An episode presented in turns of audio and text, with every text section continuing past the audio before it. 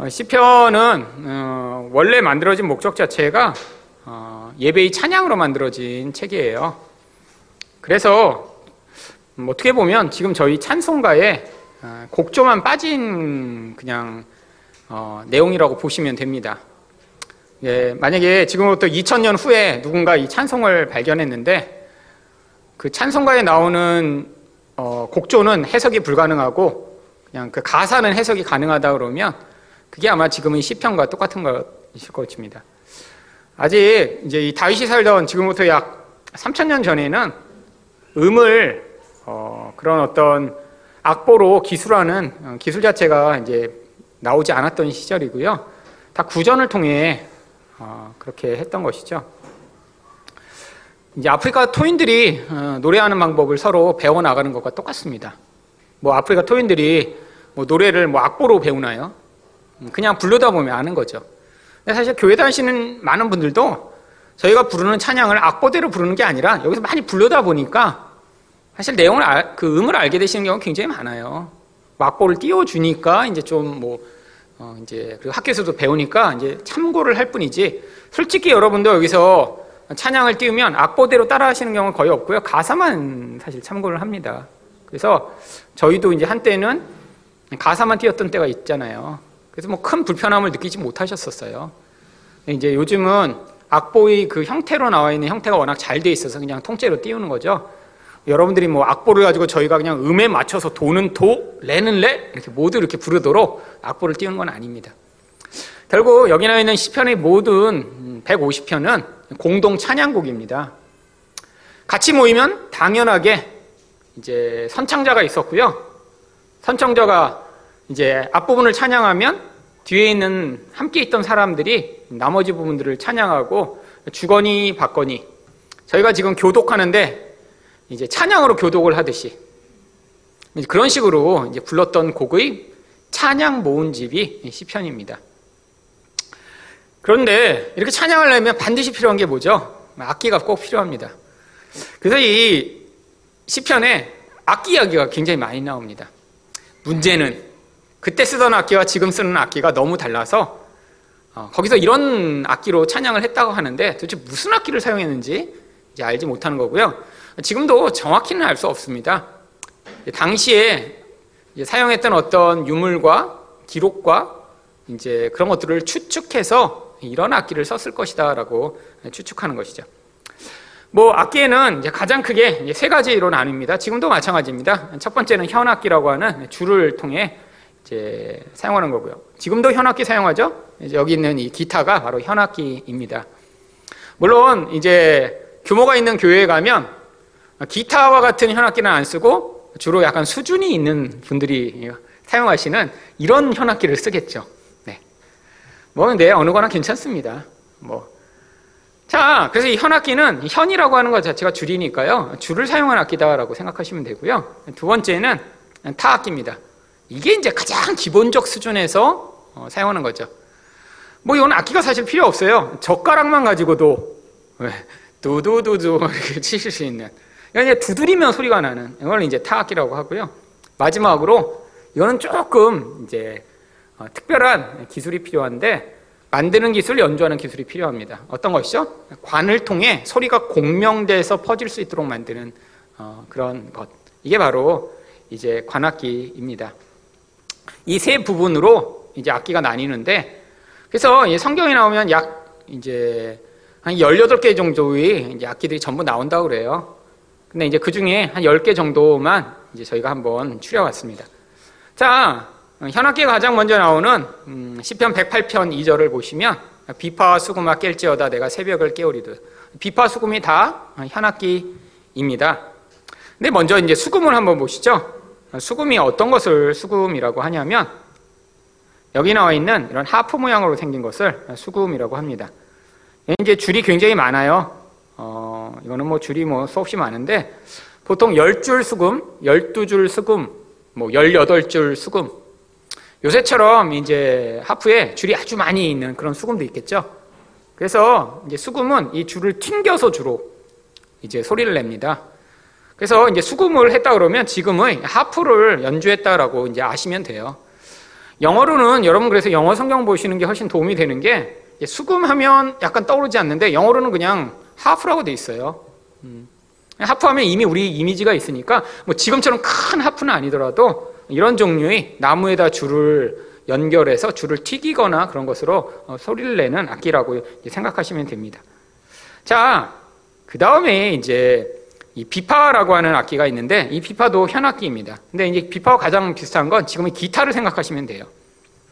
모양도 약간 유사합니다. 물론 이거는 3천년 전에 쓴 비파는 아니고요. 뭐 200년, 300년 전 뭐 비파인데 큰 차이는 없으리라고 생각합니다. 음, 그래서 이제 고대 근동이나 뭐 이런 지역에서 발굴된 형태를 보면 이제 하프는 이제 줄 튀기는 그 뒷부분이 비어 있어요. 근데 이거는 이제 뒤에 공명할 수 있는 이런 울림통이 같이 붙어 있어서 막혀 있거나 지금 이 기타 형태를 가지고 이렇게 뚫려 있는 그래서 이것도 줄을 튀기거나 어, 하지만 이게 이제 음을 손으로 조절하면서 할 수 있는 어, 이런 형태를 우리가 아까 보았던 비파라고 합니다. 그래서 비파를 생각하시면 기타라고 생각하시면 돼요. 기타 모양도 비슷하죠. 그 다음에 이제 십형금이라고 있는데 이거는 아까 보신 열줄 어, 그런 이제 하프를 생각하시면 됩니다. 여기 보이시죠? 줄이 딱 10개예요. 그래서 이제 하프 형태인데 10개의 줄로 이루어진 어, 이런 하프를 그냥 10현금이라고 부릅니다. 또 이제 현악이라고 하는 이제 현악은 이건 뭐 히브리어 민님이라는 단어를 번역한 건데요. 어떤 형태인지는 모르지만 대부분 이런 식으로 음, 어떤 줄을 통해서 연주하는 형태로 된 것을 현악이라고 그냥 부릅니다. 그래서 이제 현악기 중에 일종이었다고 보시면 되고요. 타악기에 이제 처음으로 나온 게 재금인데 재금은 여러분 영어 성경을 보시면 그냥 심벌이라고 돼 있어요. 심벌 어떤지 아시죠? 자, 뭐 여러분 이제 보시면 알겠지만 이제 찡 하고 두 개를 이제 부딪혀서 소리내는 가장 기본적 형태의 어, 그런 이제 소리내는 악기를 이야기하고요. 그게 이제 재금이고요. 영어로는 이제 심벌이라고 돼 있습니다. 소고는 뭐 한국에도 소고가 있잖아요. 작은 북 뭐 이렇게 아시면 되는데 근데 이제 우리가 생각하는 그런 작은 북 형태는 아니고요. 어, 이제 이스라엘 사람들이 사용했던 소고는 일회용 형태의 탬버린이었습니다. 그래서 속에 이렇게 고리들 뭐 지금은 이제 우리가 탬버린 하면 이제 어려서 가장 기본적으로 쓰시던 악기 하잖아요. 여러분 이제 어려서 초등학교 이렇게 가시면 삼각형의 심벌즈 뭐 그 다음에 이런 탬버린 그 다음에 짝짝이 캐스터네츠 이런 거 들어있는 이제 기본 악기 세트를 이제 학교에 가지고 가죠. 그게 이제 가장 기본적으로 연주할 수 있는 것입니다. 그래서 이 탬버린도 이제 노래할 때 흔들고 짤랑짤랑짤랑 거리는 그 용도로 했고요. 이제 이스라엘의 찬양은 이제 많은 분들이 이들이 굉장히 정적으로 찬양했을 것 같은데 학자들에 의하면 이 악기들과 이제 특히 이런 것들을 이제 연구하다 보면 굉장히 흥겨운 찬양들이 그 안에 같이 있었으리라고 추측합니다. 물론 내용 자체가 이렇게 흥겹게 할 수 없는 찬양들이 많아요.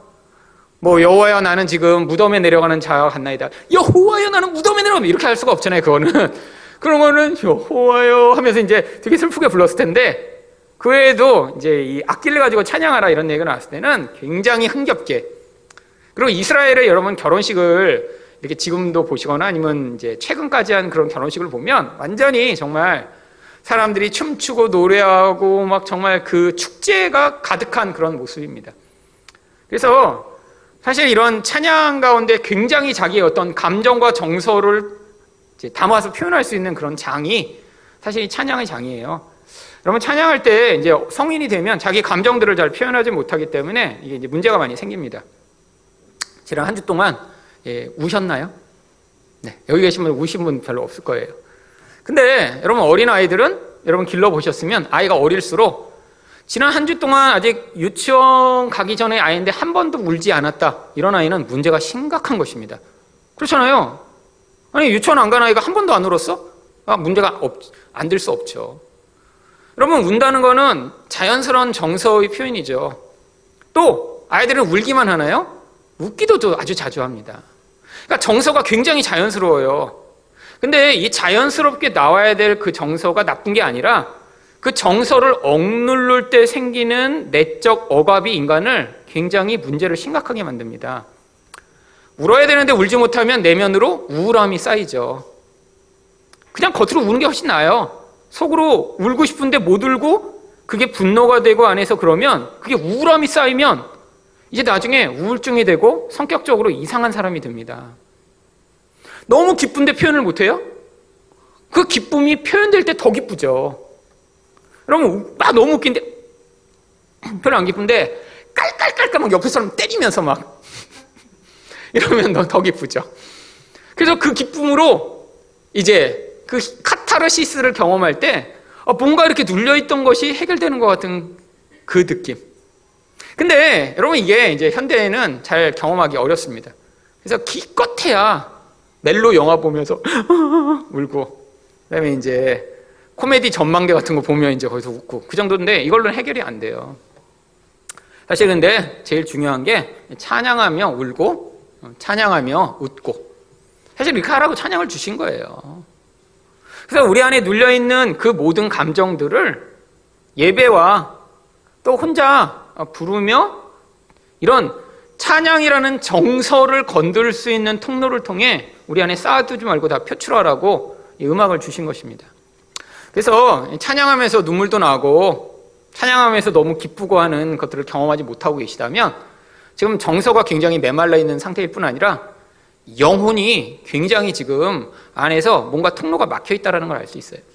여러분, 감정은 왜 중요한가요? 감정은 영혼이 창문이기 때문에 중요합니다. 여러분, 창문이 있는데 밖이 전혀 보이지 않는 창문이라면 지금 문제가 있는 창문이죠. 뭐 이렇게 이제 블라인드를 치지 않았는데 창문이긴 한데 밖에 안 보인다 그러면 무슨 문제가 있을까요? 오염이 너무 심한 거예요. 여러분, 정상적인 유리창이라면 밖에서 햇빛도 들어오고 밖에 상황도 알 수 있게 뭔가 오고 가는 게 있습니다. 인간의 영혼도 마찬가지예요. 지금 감정이라는 통로를 통해 영에 벌어지고 있는 어떠한 상태가 겉으로 드러나게 되어 있습니다. 그게 정상적이에요. 근데 무엇인가 억압을 하거나 문제가 생기면 그 영혼의 창문을 다 닫아버린 뒤에 자기도 스스로 그 감정을 부인해버려요.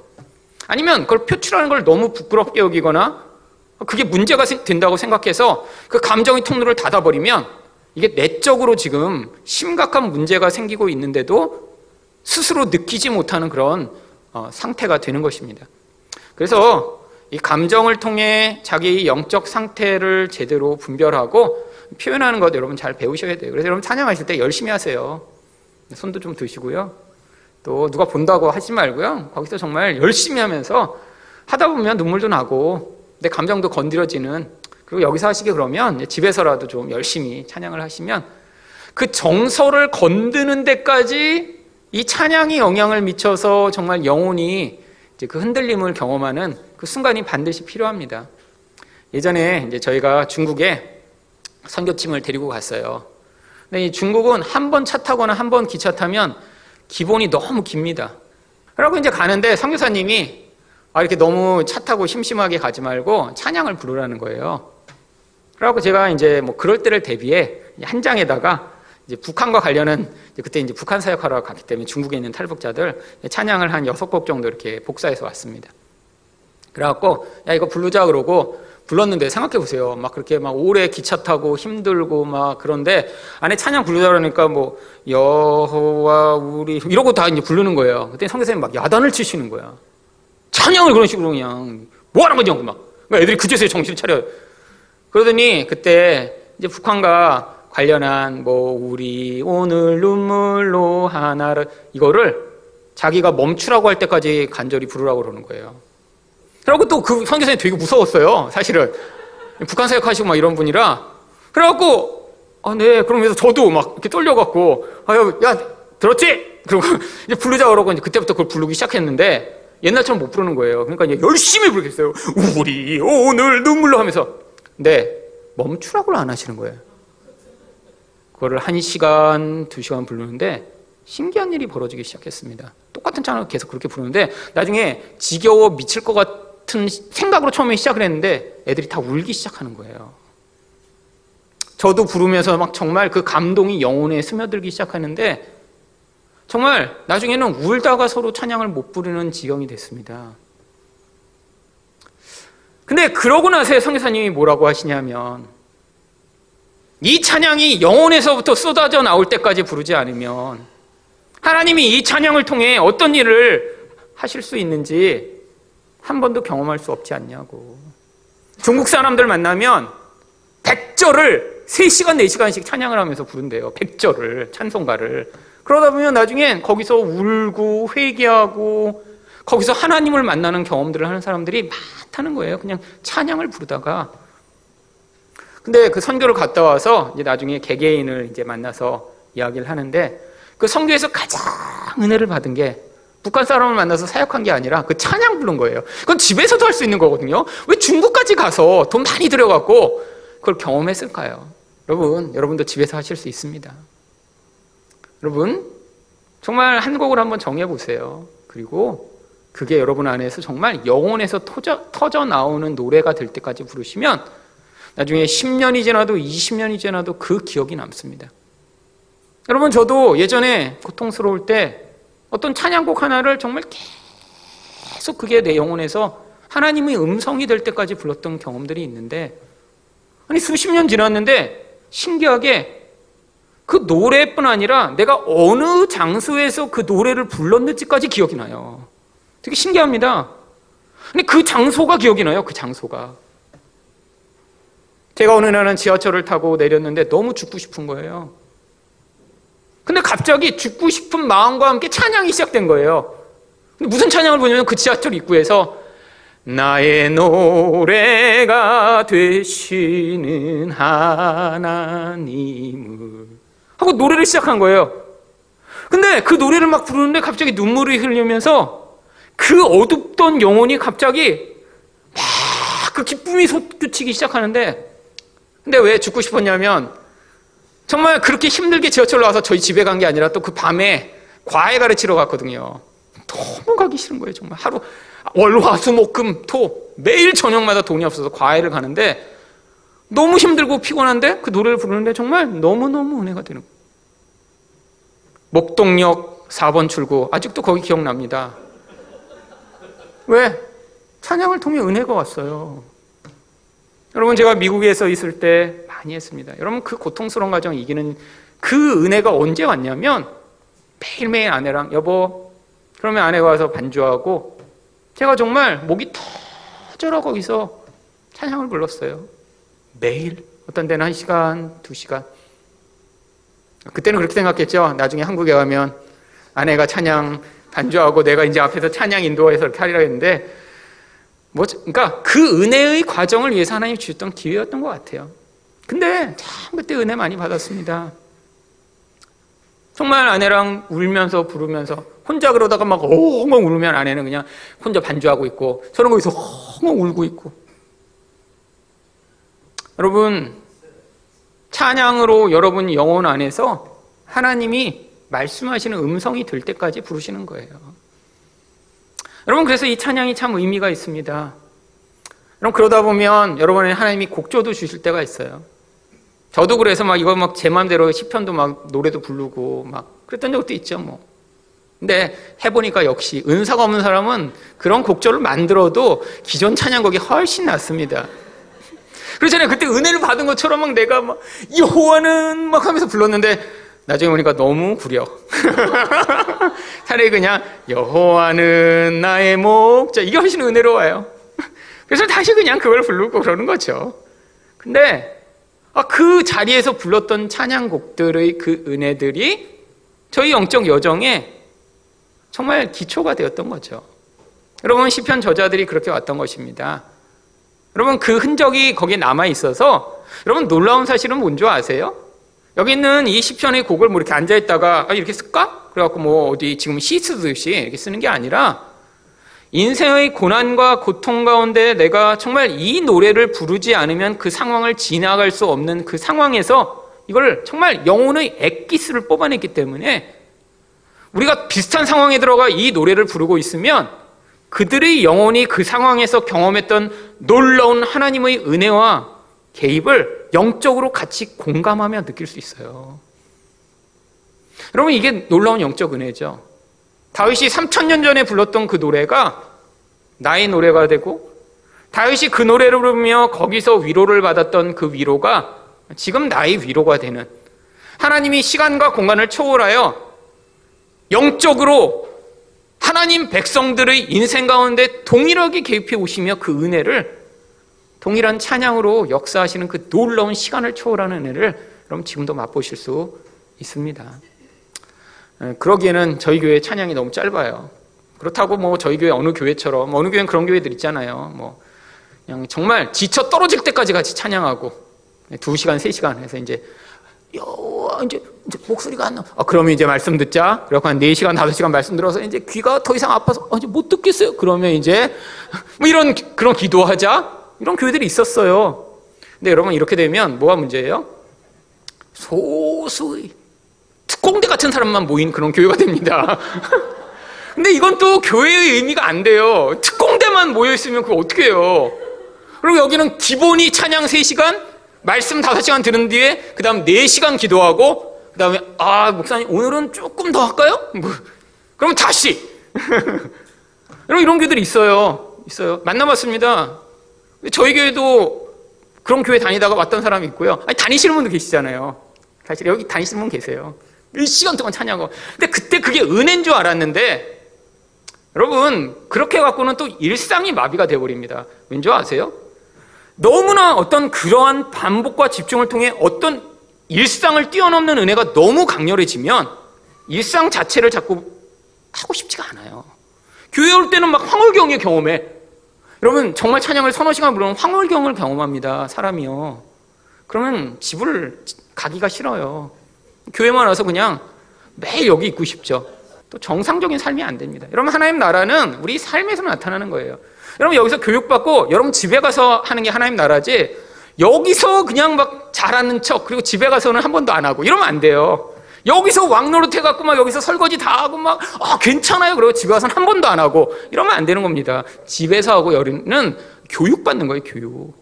여러분 착각하시면 안 돼요. 여기서 사시려고 그러면 안 돼요. 여러분, 그래서 여기서는 힘을 얻어 일주일 사시고, 아, 이렇게 내가 내 힘으로 하니까 안 됐고, 은혜가 필요하다는 고백하시는 것. 여러분, 그런 은혜가 이제 계속 가면서, 지금은 여러분 계속 실패하시는 것 같잖아요. 근데 10년쯤 지나 보니까, 아, 정말 실패한 것 같은데 그래도 이만큼 왔구나. 그거 깨닫게 되시는 거 그게 은혜죠.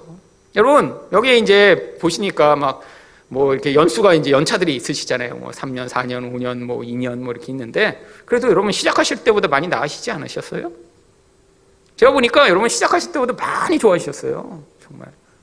여러분 시작하실 때의 그 정말 기복과 율법에 쩌들은 그 남루한 모습으로 여기 들어오셨던 그 모습에서 여러분 지난 2, 3년, 4년 말씀 들으시면서 여러분 굉장히 많이 좋아지셨어요. 아 그래서 여러분 이제는 아마 여러분 이제 여기서 이렇게 2, 3년 설교 들으시면 막 기복 얘기하고 막 이런 설교 들으면 뭔가 이상한데? 이런 생각이 드세요. 당연하죠. 여러분이 알게 모르게 성장하신 거예요. 근데 문제는 이제 지성만 성장하면 안 되고 뭐가 성장해야 돼요? 삶의 영혼의 본질이 바뀌어서 여러분이 어떤 반응을 그냥 자연스럽게 했는데 거기서 예수님의 모습이 나타나야죠. 왕처럼 반응해야 돼요. 그냥 자연스럽게 내 아내와 남편을 존중하고 사랑하는 모습을 이렇게 배워 나오고 사람들 앞에서만 하는 게 아니라 자연스럽게 모르는 사람한테 내가 그런 태도가 나오고 이렇게 돼서 어, 정말 그 변화와 은혜가 우리 안에서부터 시작되는 것들을 이제 경험하실 때가 있죠. 여러분, 그래서 이제 과정이 필요한 것입니다. 그 다음, 이거는요, 이제 흔히 우리가 보는 나팔이라고 번역되는 어, 기구입니다. 여러분, 나팔 옆에 있는 이렇게 촛불 이렇게 세우는 게 뭘까요? 이게 바로 성막에 들어가는 이제 등잔대를 이제 촛대를 여기 이렇게 이제 한 것입니다. 일곱 개가 하나님의 완전 숫자고요. 거기 불이 바로 하나님의 임재를 상징하는 거고요. 그 불을 피우기 위해 거기다 감람유라는 올리브유를 붓는데 그 올리브유가 성령을 얘기하는 것입니다. 결국 이 촛대도 뭐를 상징하는 거예요? 성령으로 하나님의 백성과 완전하게 함께 계시는 하나님을 그림으로 상징하는 건데 이제 그 옆에 이렇게 나팔을 만들어서 불었습니다. 나팔은 성경에서 굉장히 중요한 용도로 사용돼요. 뭐 이제 용도가 워낙 많기 때문에 이제 뭐 다 설명드릴 수는 없지만 성경에서 이 나팔을 부는 가장 중요한 때는 어떤 큰 새로운 일이 생겼을 때 나팔을 붑니다. 그래서 나팔은 아무 때나 불지 않고요. 왕이 즉위식, 군대의 출정, 적이 왔을 때 대속제일, 뭐 어떤 일상과 달라진 어떤 특별한 일이 있을 때 이렇게 나팔을 빵빵빵빵빵빵 불어서 어, 사람들한테 알립니다. 아, 요즘 이제 뭐 민방위 사이렌 같은 그런 용도로 사용된 거죠. 근데 이 모든 내용이 다 뭐예요? 결국에는 다 하나님의 임재의 날, 예수 그리스도의 이 땅의 통치의 시작을 알리는 것입니다. 왕이 즉위식이 그렇잖아요. 대속죄일이 그렇잖아요. 다 뭐예요? 예수가 오셔서 이제 우리를 다스리신다. 그러니까 지금이 무슨 날이에요? 나팔 부는 때입니다. 근데 이제 지금은 이런 나팔이지만 나중에 나팔절이라고 이제 특별히 있죠. 그 나팔절은 뭐예요? 이제 재림의 때를 연결해서 보여주는 거죠. 그 나팔은 이런 특별한 일에 부는 어, 것이라고 아시면 되고요. 이제 그 다음에 필이라고 여러분 필이는 다 아실 거예요. 뭐갈 때부터 시작해서 관이 있는 것이면 다 소리가 납니다. 그래서 이제 피리는 흔히 이런 어, 피리를 얘기하고요. 성경에 호각이라고 하는 어, 그런 이제 악기가 있습니다. 근데 우리가 생각하는 이 호루라기를 호각이라고 하지 않고요. 이 호각은 어, 여기 보시면 이제 그 양뿔을 잘라서 이것으로 소리를 내는 거예요. 제가 이스라엘에 가서 이걸 팔더라고요. 그래갖고 이런 때 한번 보여드리려고 사오려고 그랬는데 엄청 비싸서 제가 가진 돈을 살 수가 없어. 아, 요만한 게 막 10만 원씩 하고 이만한 거는 100만 원씩 해요. 그래서 이 양각 나팔도 사실은 큰 행사가 있거나 중요한 일에만 주로 사용이 되었습니다. 이제 마지막으로 퉁소라는 악기를 보죠.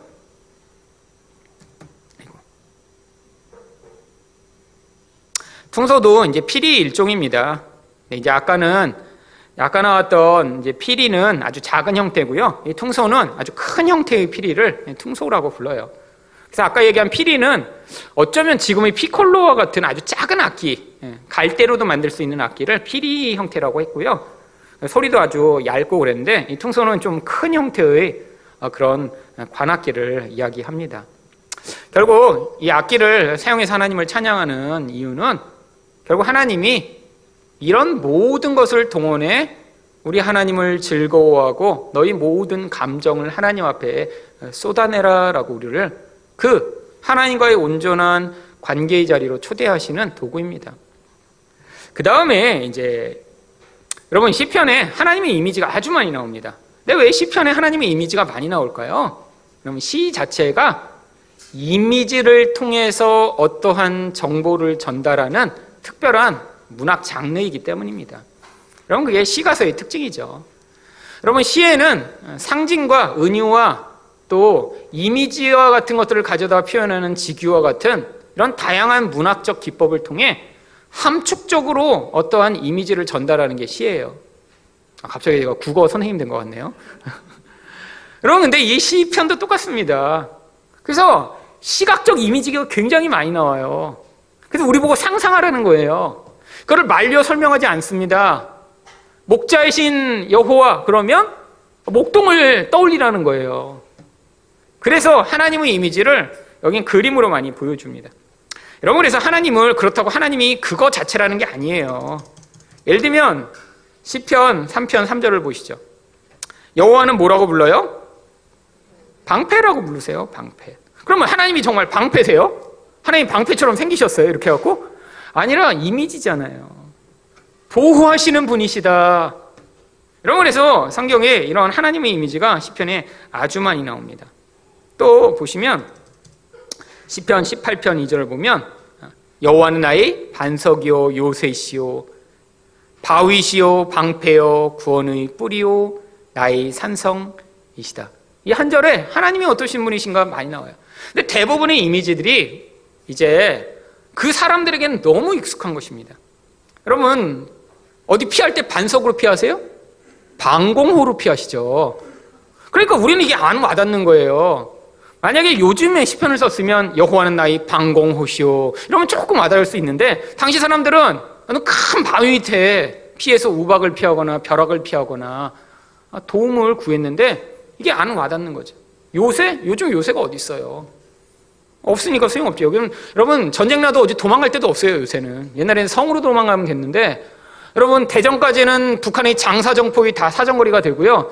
그 이남에는 뭐 그 이남까지 가도 소용없습니다. 미사일이 다 날라와요. 한국 좁아서 바다로 가면 잠수함이 공격하고요. 하늘로 날아가면 미사일 맞습니다. 그냥 집에 계세요. 여러분 전쟁 나면 안 돼요. 그러니까. 근데 옛날에 전쟁이 너무 잦았고 위험한 일이 많은데 그때 어때요? 피하면 사는 거예요. 또 어때요? 하나님은 방패세요. 특히 구원의 뿔, 아까 양강나팔. 예를 들면 내가 위험을 당했어요. 근데 이 양강막살을 부려요. 부. 여러분 이 대표적인 장면이 어디 나오나요? 바로 반지의 제왕에서 지금 적들 이 오크족들이 막 성을 막 달려들려고 하는 그때 갑자기 산 위에서 부 양강막탈을 부니까 무슨 일이 벌어져요? 그 마법사가 이 기병대와 함께 위 산 위에서 나타나서니 쫙다 쓸어버리는 그 장면. 여러분 그, 그 놀라운 그 구원의 장면. 여러분 영화를 보세요. 명작입니다. 반지의 제왕. 반지의 제왕 명작이에요. 이 하나님의 구원의 이야기를 여러분 거기서 보세요. 인간의 탐욕의 이야기와 거기 다 들어있어요. 성경책이에요. 거의 이 톨킨의 책은. 여러분 그때 쓰는 거예요. 그러니까 어, 내가 지금 원수들이 막 오는데 그 나팔을 불어서 누군가 나에게 온다면 난 살아난 거죠. 바로 여기에 다 담겨 있는 것입니다. 그래서 여기 있는 이런 하나님의 이미지들이요, 뭐 왕이다, 목자이다, 재판장이다, 피난처이다, 뭐 이런 이미지들이 우리는 약간 익숙하지 않을지 몰라도 이들에게는 그걸 노래할 때 그 대상을 떠올리고 어, 그것을 통해 우리 하나님이 어떠신 분이신가 훨씬 더 친밀하고 깊이 경험할 수 있었죠. 여러분 그래서 나중에 여러분이 여러분의 시편을 지으셔야 돼요. 여러분에게 익숙한 걸로 지세요. 그래서 여호와는 나의 방공옷이며 나의 책상 밑이시며 나를 건지시는 은행보다 세시며 어 뭐 이렇게 이제 노래를 여러분이 부르시며 나중에 우리 하나님 그래서 최고십니다라고 우리 하나님께 이제 찬양하시는 여러분 되시길 바라고요. 오늘은 이 시편이 어떻게 예수님을 어, 보여주고 있는지를 우리가 이제 살펴보고자 하는데요. 어, 시편은 분량이 많기 때문에 음, 그 안에 예수님에 대해 어, 아주 명시적으로 보여주고 있는 내용들이 많이 담겨 있습니다. 근데 이제 이 시편에서 지금 많은 내용들도 예수님을 이야기하지만 특별히 아주 명시적으로 이제 예수님의 모습을 보여줄 뿐 아니라 예수님이 실제적으로 이 시편을 인용하셔서 그게 자기의 어떤 모습이신지를 말씀하신 부분 또한 이 시편이 가장 많이 있습니다. 그래서 예수님이 인용하신 대부분의 인용들은 대부분 이제 시편에서 가져온 인용이고요. 그게 자기에 대한 이야기라고 예수님도 이제 직접 얘기를 하셨죠. 그래서 이 시편에 예수님이 어떻게 고난을 받으시고 어떤 사역을 하시고 어떤 모습으로 오시고 하는 것에 대해서 시편만 자세히 보더라도 그 내용들을 우리가 잘 볼 수가 있습니다. 자, 그래서 메시아로 오실 예수님에 대한 이제 시편의 예언들이라고 되어 있는데요.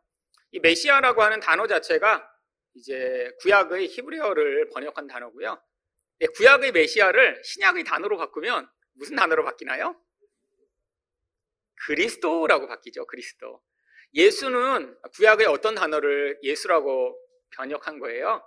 여호수와 호세아가라는 단어가 신약에서는 예수가 된 거고요. 구약의 메시아라고 하는 단어가 신약에서는 그리스도가 된 것입니다. 이게 언어상 발음 때문에 이렇게 달라지게 된 거예요. 같은 단어예요. 메시아와 그리스도가 같은 단어고요. 호세아나 여호수아라는 단어와 예수라는 단어가 같은 단어예요. 근데 이제 히브리어에서 헬라어로 바뀌면서 발음상 달라진 거죠. 이런 단어들이 언어에 따라 많이 있습니다. 지금은 뭐 저희 이름을 영어로 한다고 이제 달라지진 않지만 뭐 헬라어에서 원래 사용하던 단어와 그게 영어로 바뀌고 그게 또 한글로 바뀌면서 발음 자체가 달라지는 표현들이 많죠. 특히 영어로 바뀌면 굉장히 많이 달라집니다. 우리 베드로를 영어로 뭐라고 부르죠? Peter라고 불리죠. 피러. 한국 발음은 피터고요. 원어 발음으로는 Peter. Peter. 근데 그게 여러분 한국말로 베드로와 영어의 Peter와 무슨 관계가 있나요? 헬라어에서는 이게 페트로스라고 되어 있습니다. 페트로스. 그래서 오히려 한글 발음이 훨씬 더 정확합니다. 한글이 페트로스에서 베드로, 끝에 쓰는 빠져도 되는 발음이거든요. 부를 때는 페트로 이렇게 부르기 때문에 그게 베드로가 된 거고요. 근데 영어는 원래 P-T-E-R 그래서 페테르 이렇게 돼야 되는데 이제 영어는 강세가 있다 보니까 발음이 전혀 엉뚱한 이름이 되어버렸어요. 그래서 어, 오히려 이제 이 언어가 바뀌면서 달라진 것처럼 우리가 예수 그리스도라고 이야기할 때 다른 말로 얘기하면 구약의 표현으로 얘기하면 구원자인 메시아라고 우리가 그 이름을 부르는 것입니다. 자, 그래서 이 메시아 예수라는 말이 다른 말로 예수 그리스도에 대한 예언들이라고 하는 거죠. 그 첫 번째부터 한번 찾아보죠. 이 예수님을 시편에서는 하나님의 아들이라고 부릅니다. 시편 2편 7절을 보시면 내가 여호와의 명령을 전하노라 여호와께서 내게 이르시되 그래서 내게는 바로 메시아가 스스로 자기 입으로 얘기하는 거예요. 너는 내 아들이라 오늘날 내가 낳았도다. 여러분 하나님이 성경이 물론 낳았다라고 하는 표현은 이거는 뭐 진짜 엄마가 아이를 낳는 것 같은 표현이 아니라 이제 혈연 관계를 얘기하는 거죠. 근데 여기서 내가 너를 낳았다라고 메시아한테 말씀하셨다는 것이 무엇인가요? 결국 메시아가 하나님의 아들로 오실 것임을 어, 미리 암시하는 것입니다. 왜 그리스도가 하나님의 아들이셔야 하나요? 이런 구원자는 하나님이셔야 우리를 구원하실 수 있기 때문이죠. 여러분 이 다윗과 같은 구원자의 모형을 가진 인물도 결국엔 수없이 많은 문제들을 야기합니다. 아직까지는 아주 치명적인 문제는 이제 나타나고 있지 않지만 이 사무엘은 점점 뒤로 갈수록 문제가 정말 눈덩이처럼 점점점 불어나요. 그게 인간입니다. 다윗도 구원자의 모형이었지만 그가 구원자는 아니에요. 구원자는 완벽하셔야 됩니다. 여러분 그러니까 어떤 사람을 구원자로 기대하신다는 것 자체가 여러분이 이미 잘못된 전제에서 시작된 거죠. 여러분 그러니까 여러분이 결혼을 통해 남편이나 아내를 여러분이 구원자로 기대하셨으면 여러분 잘못되신 거예요. 아니면 자녀가 내 구원자가 되겠다. 뭐 이것도 잘못 생각하고 있는 거죠. 왜냐하면 인간이라는 존재 자체는 구원자가 될 수 있는 존재가 아니기 때문입니다. 여러분 자기 자신도 구원하지 못하는 자가 어떻게 남을 구원하겠어요? 물론 수영이라면 한 사람이 정말 아주 수영을 잘해서 다른 사람을 건져낼 수 있습니다. 그런 사람들이 라이프 가다 하는 거죠. 근데 인생의 문제는 우리가 완벽할 수가 없어요. 인간은 인생의 문제를 풀어낼 수가 없습니다. 미래도 알지 못하고요. 자기 내면의 문제를 스스로 해결할 능력도 없고요.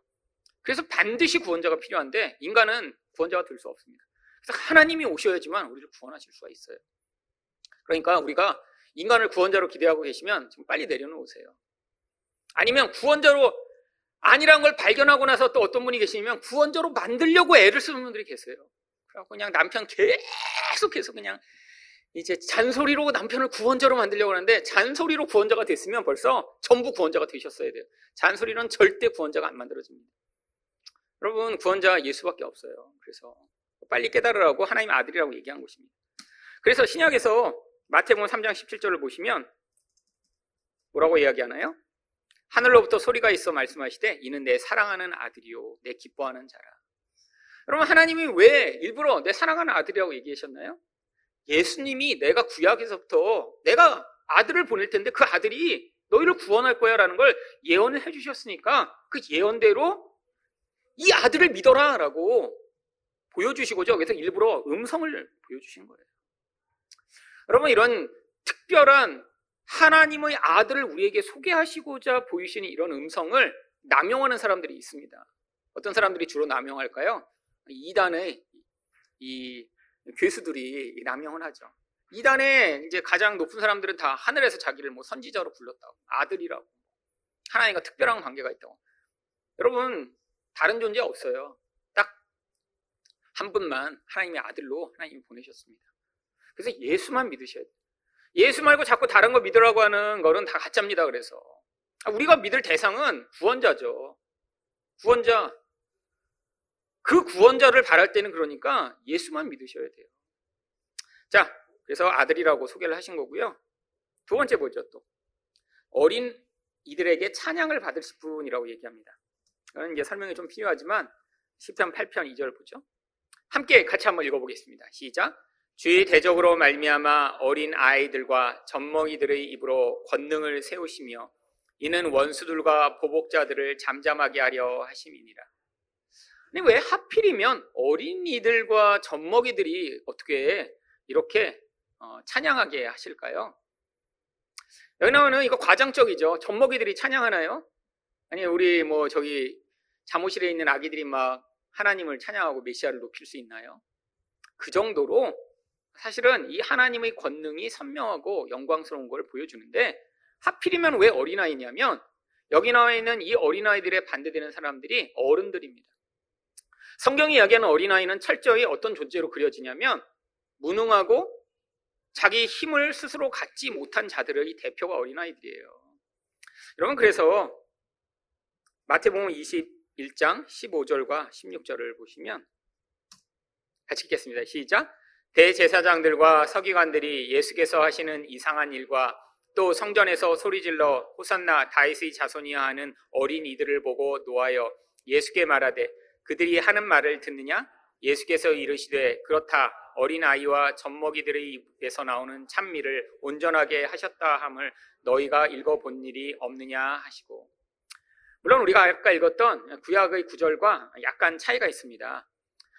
신약 성경에서 구약 성경을 인용할 때는 우리가 보고 있는 이 히브리어 원문을 가지고 인용한 게 아니라 주로 헬라어 성경을 가지고 인용을 했기 때문에 이 표현이 약간 달라져요.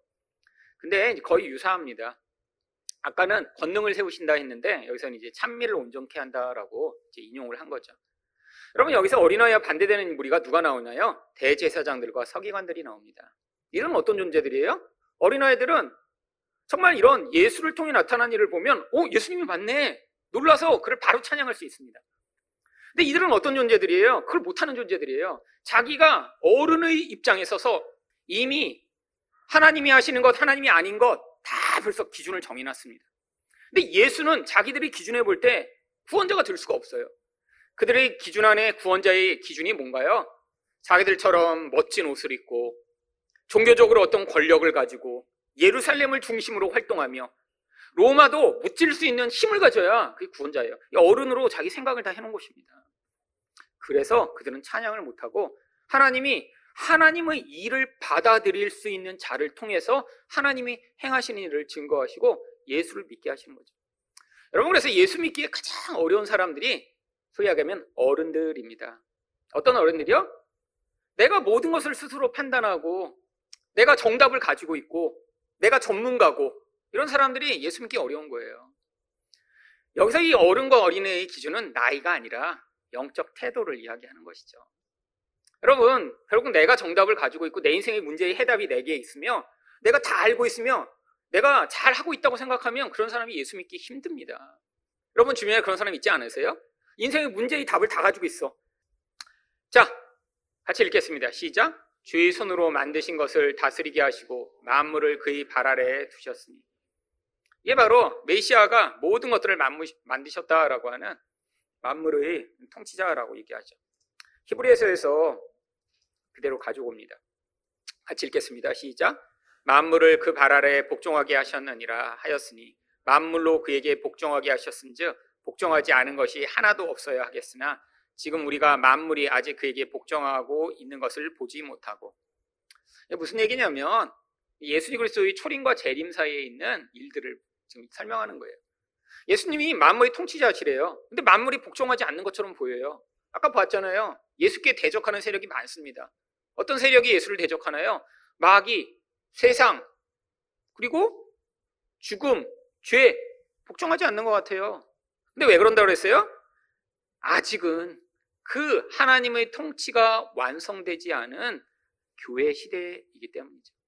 이때는 무엇을 위한 시대예요? 성도가 세상의 통치에 복종하지 않는 것 같아도 성도들만 믿음으로 하나님이 어떠신 분이신가 받아들여 순종해 나가는 그런 시대이기 때문에 복종하지 않는 것처럼 보이는 것이죠. 자, 그 다음 또 예수님이 어떤 분이시더래요? 죽음에서 부활하시는 분이십니다. 시편 16편 10절을 보겠습니다. 자, 같이 읽겠습니다. 시작. 이는 주께서 내 영혼을 소홀에 버리지 아니하시며 주의 거룩한 자를 멸망시키지 않으실 것임이니이다. 여러분, 하나님이 다윗을 죽음과 같은 고통을 겪게 하신 이유 중에 하나는 그 죽음과 같은 고통 가운데 앞으로 예수 그리스도가 경험하실 일들을 미리 경험함으로 그 고백을 그의 영혼으로부터 끌어내 이 시편을 기록하도록 하시기 위함이었습니다. 그래서 이 이야기가 마태복음 28장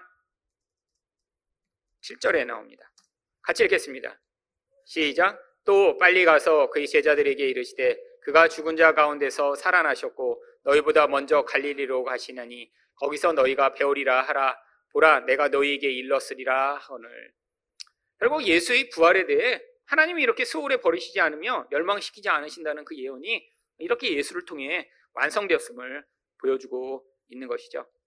또 뭐 모두 다 하기에는 시간이 많으니까 몇 개만 하죠.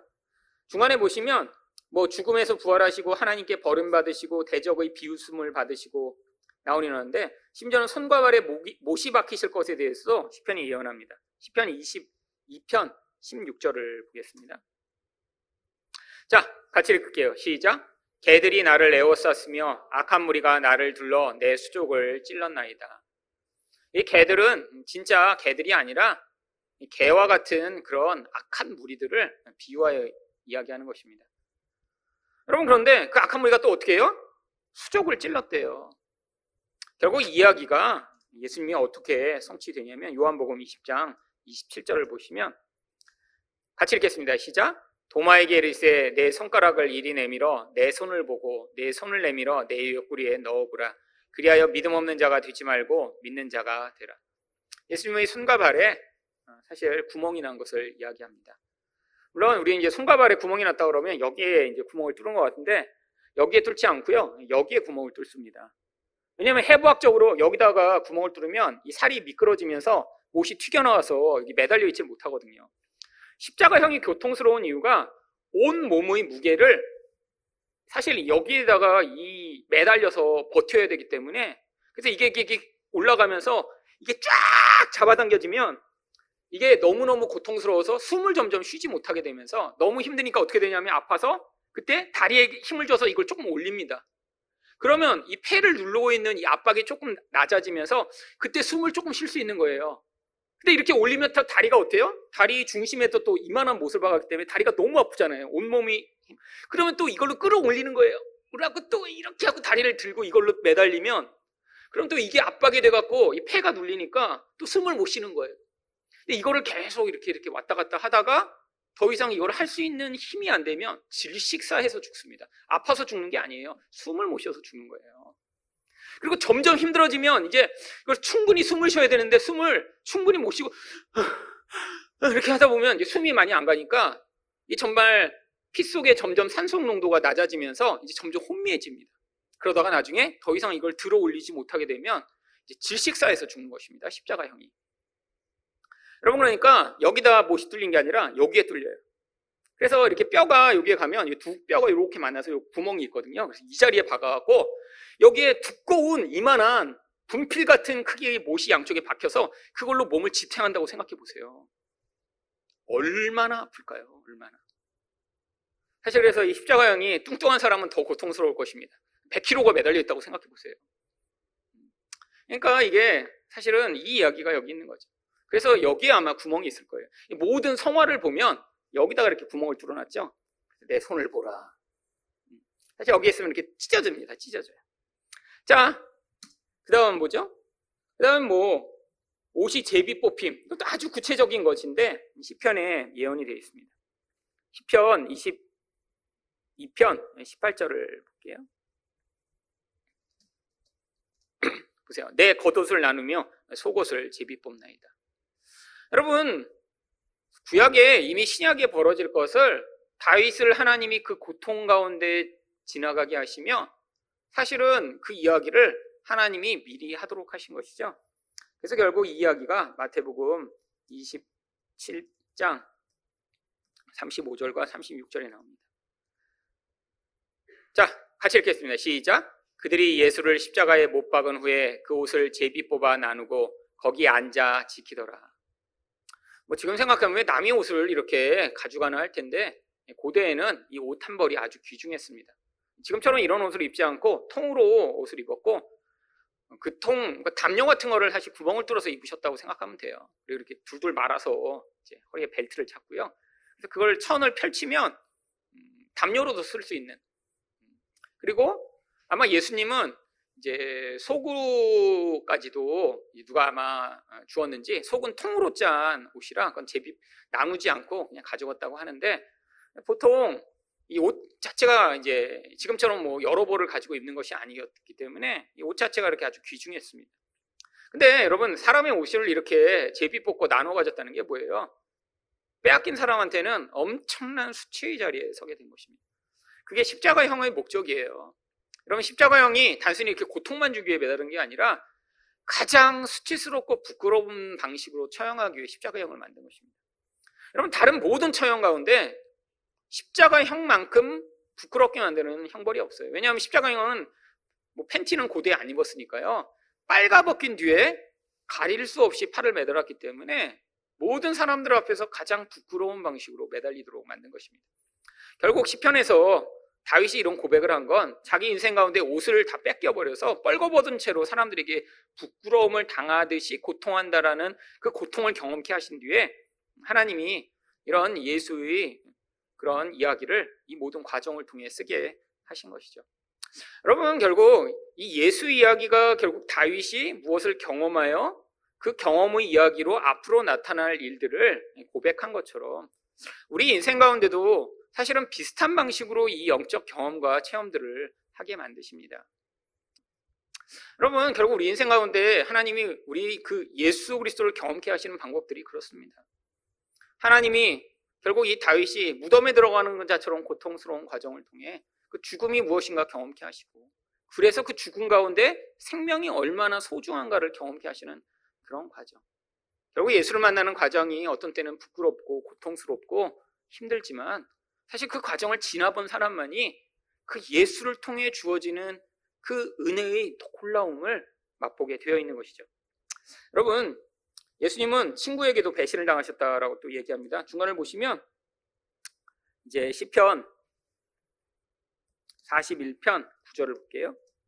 같이 읽겠습니다. 시작. 내가 신뢰하여 내 떡을 나눠 먹던 나의 가까운 친구도 나를 대적하여 그의 발꿈치를 들었나이다. 이 발을 든다는 게 이제 관용어구로 배신하였다라고 하는 뜻입니다. 내 떡을 나눠 먹던 나의 가까운 친구. 여러분 다 아시겠지만 누구 이야기일까요? 가론 유다의 이야기죠. 누가복음 22장 47절과 48절을 보겠습니다. 같이 읽겠습니다. 시작. 말씀하실 때 한 무리가 오는데 열둘 중의 하나인 유다라 하는 자가 그들을 앞장서 와서 예수께 입을 맞추려고 가까이 하는지라 예수께서 이르시되 유다야 내가 입맞춤으로 인자를 파느냐 하시니 결국에는 사실 가장 사랑하는 자라고 모아놓은 자 가운데 이런 배신자가 있었던 것이죠. 여러분 사람에게 배신을 당해본 사람은 이게 얼마나 고통스러운가 아실 것입니다. 특히 믿었던 사람, 내가 사랑을 주었던 사람. 여러분 근데 왜 하필이면 이런 일이 벌어지도록 하셨을까요? 이게 하나님이 경험하신 아담과 하와를 통해 경험하신 배신이기 때문이에요. 여러분, 하나님이 자기 아들이라고 만들어 놓고 모든 좋은 것을 주셨는데 하나님 되겠다고 하나님이 뒤통수를 치고 배신한 것. 그게 인간이 하나님을 향해 끊임없이 반응하는 모습이라고 하는 것입니다. 여러분, 우리는 성경을 읽으며 자꾸 이 가론 유다를 나쁜 놈이라고만 생각해요. 사울 나쁜 인간이라고 생각하고. 여러분, 사실 그 모든 모습은 인간의 죄성의 경향성을 보여주는 인물이죠. 그게 어쩌다 우연히 가론 유다가 거기에 그런 모습으로 살고 있어서 택함을 받아 그 역할을 하고 죽은 거예요. 나쁜 놈이 아니라 나쁜 놈이. 여러분, 우리가 가론 유다입니다. 여러분 사실 얼마나 큰 은혜를 받았나요? 은혜를 받았는데 자주 배신하는 게 우리죠. 여러분, 그 은혜에 따라 정말 예수님만 사랑하고 하나님만 사랑하고 그분만을 신랑으로 바라보고 사는 게 아니라 끊임없이 원망하고 불평하고 다른 애인 찾아 헤매며 끊임없이 우리 안에서 사실 그 하나님으로 만족하지 못하는 우리 모습이요. 배신하는 겁니다. 배신. 그래서 다양한 비유로 보여주고 있는 거예요. 어떤 때는 신랑을 배신하는 아내의 모습. 주로 고대에는 이제 여자가 배신하면 이제 아주 심각한 거였습니까? 그게 꼭 뭐 여자는 배신하면 안 되고 남자는 배신해야 된다 이게 아니라 사회 문화적인 어떤 틀 안에서 보여줘서 그렇습니다. 고대에는 남자가 여러 여자를 취하는 건 문화사회적으로 받아들일 만한 거였어요. 그거는 뭐 이렇게 큰 흠이 아니었습니다. 마치 조선시대 양반이 촉 거느리고 사는 것처럼. 우리가 생각하면 지금은 절대 안 되죠. 지금은 문화가 바뀌었잖아요. 지금은 안 됩니다. 그러니까 지금도 남자도 안 돼요. 여자만 안 되는 게 아니라. 근데 고대에는 여자의 순결은 무엇보다 중요했죠. 그러니까 그 당시의 사회가 가지고 있는 틀 안에서 하나님과 하나님 백성의 관계를 보여주고자 이 순결의 이야기를 자꾸 한 거예요. 그리고 그걸 깨뜨리는 게 음행이며 얼마나 무서운 죄인가를 보여주고자 한 거죠. 그래서 가론 유자도 나쁜 놈이 아니라 이렇게 하나님을 배신 때리는 것이 인간이라고 하는 것을 보여주신 것입니다. 그래도 어떻게 하세요? 하나님이 그를 원망하고 미워하시지 않고 사랑하세요. 사랑하는데 사랑을 안 받고 목매서 그냥 죽어버렸죠, 나중에. 자, 심지어는 예수님이 십자가에서 쓸개와 초를 받으실 것도 예언되어 있습니다. 중간을 한번 보면 10편 69편 21절을 보죠. 같이 읽겠습니다. 시작. 그들이 쓸개를 나의 음식물로 주며 목마를 때에는 초를 마시게 하였사오니. 근데 왜 쓸개와 초를 어, 주죠? 이게 십자가에서 벌어진 일입니다. 마태복음 27장 34절 볼게요. 시작. 쓸개탄 포도주를 예수께 주어 마시게 하려 하였더니 예수께서 맛보시고 마시고자 하지 아니하시더라. 사실 여기 이제 포도주라고 되어 있지만 이제 그 포도를 넣어서 여기나 있는 식초를 탄 것처럼 아주 시큼하게 만드는 음료를 얘기합니다. 뭐 이렇게 고급 포도주를 준 게 아니에요. 아주 시큼한 그런 과일이 어, 과일 식초죠. 과일 식초소 얘기하면. 근데 거기다가 일부러 쓸개를 넣었습니다. 이 쓸개가 무슨 역할을 했냐면 마취제 역할을 해서 그 고통을 조금 덜게 한 거예요. 근데 예수님이 왜 이걸 마시지 않았죠? 예수님이 순수하게 그 고통을 다 그대로 감당하시고자 해요. 그러니까 마취된 상태로 이렇게 매달려서 덜 아프다가 돌아가시지 않고 인간의 죄가 가져오는 그 고통과 아픔이 얼마나 큰 것인가를 온 존재로 생생하게 그분이 누리시다가 그리고 돌아가시고자 사실은 쓸개를 탄 이 초를 마시지 않은 것입니다.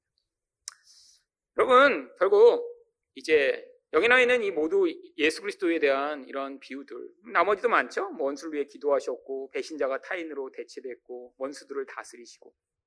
이 모습들이 다 뭔가요? 예수님이 하나님이 예정하신 구원자로 오셨으니까 그 예수만 믿으라라고 절대 다른 것으로는 대체할 수 없음을 보여주는 모형이죠. 그래서 이 시편을 읽으면서도 예수를 발견하셔야 됩니다. 아, 물론 더 자세히 읽고 해석을 하고 적용하다 보면 훨씬 더 깊은 은혜가 있겠지만 이렇게 생생하게 나와 있는 그런 구절들은 일반 사람도 보면 얼마든지 이제 찾아낼 수 있는 아, 그런 구절들이죠. 그래서 이 시편의 결론은 가장 메시아를 생생하게 보여주는 그런 구약의 성경책이다라고 하는 것이 이 시편의 결론입니다.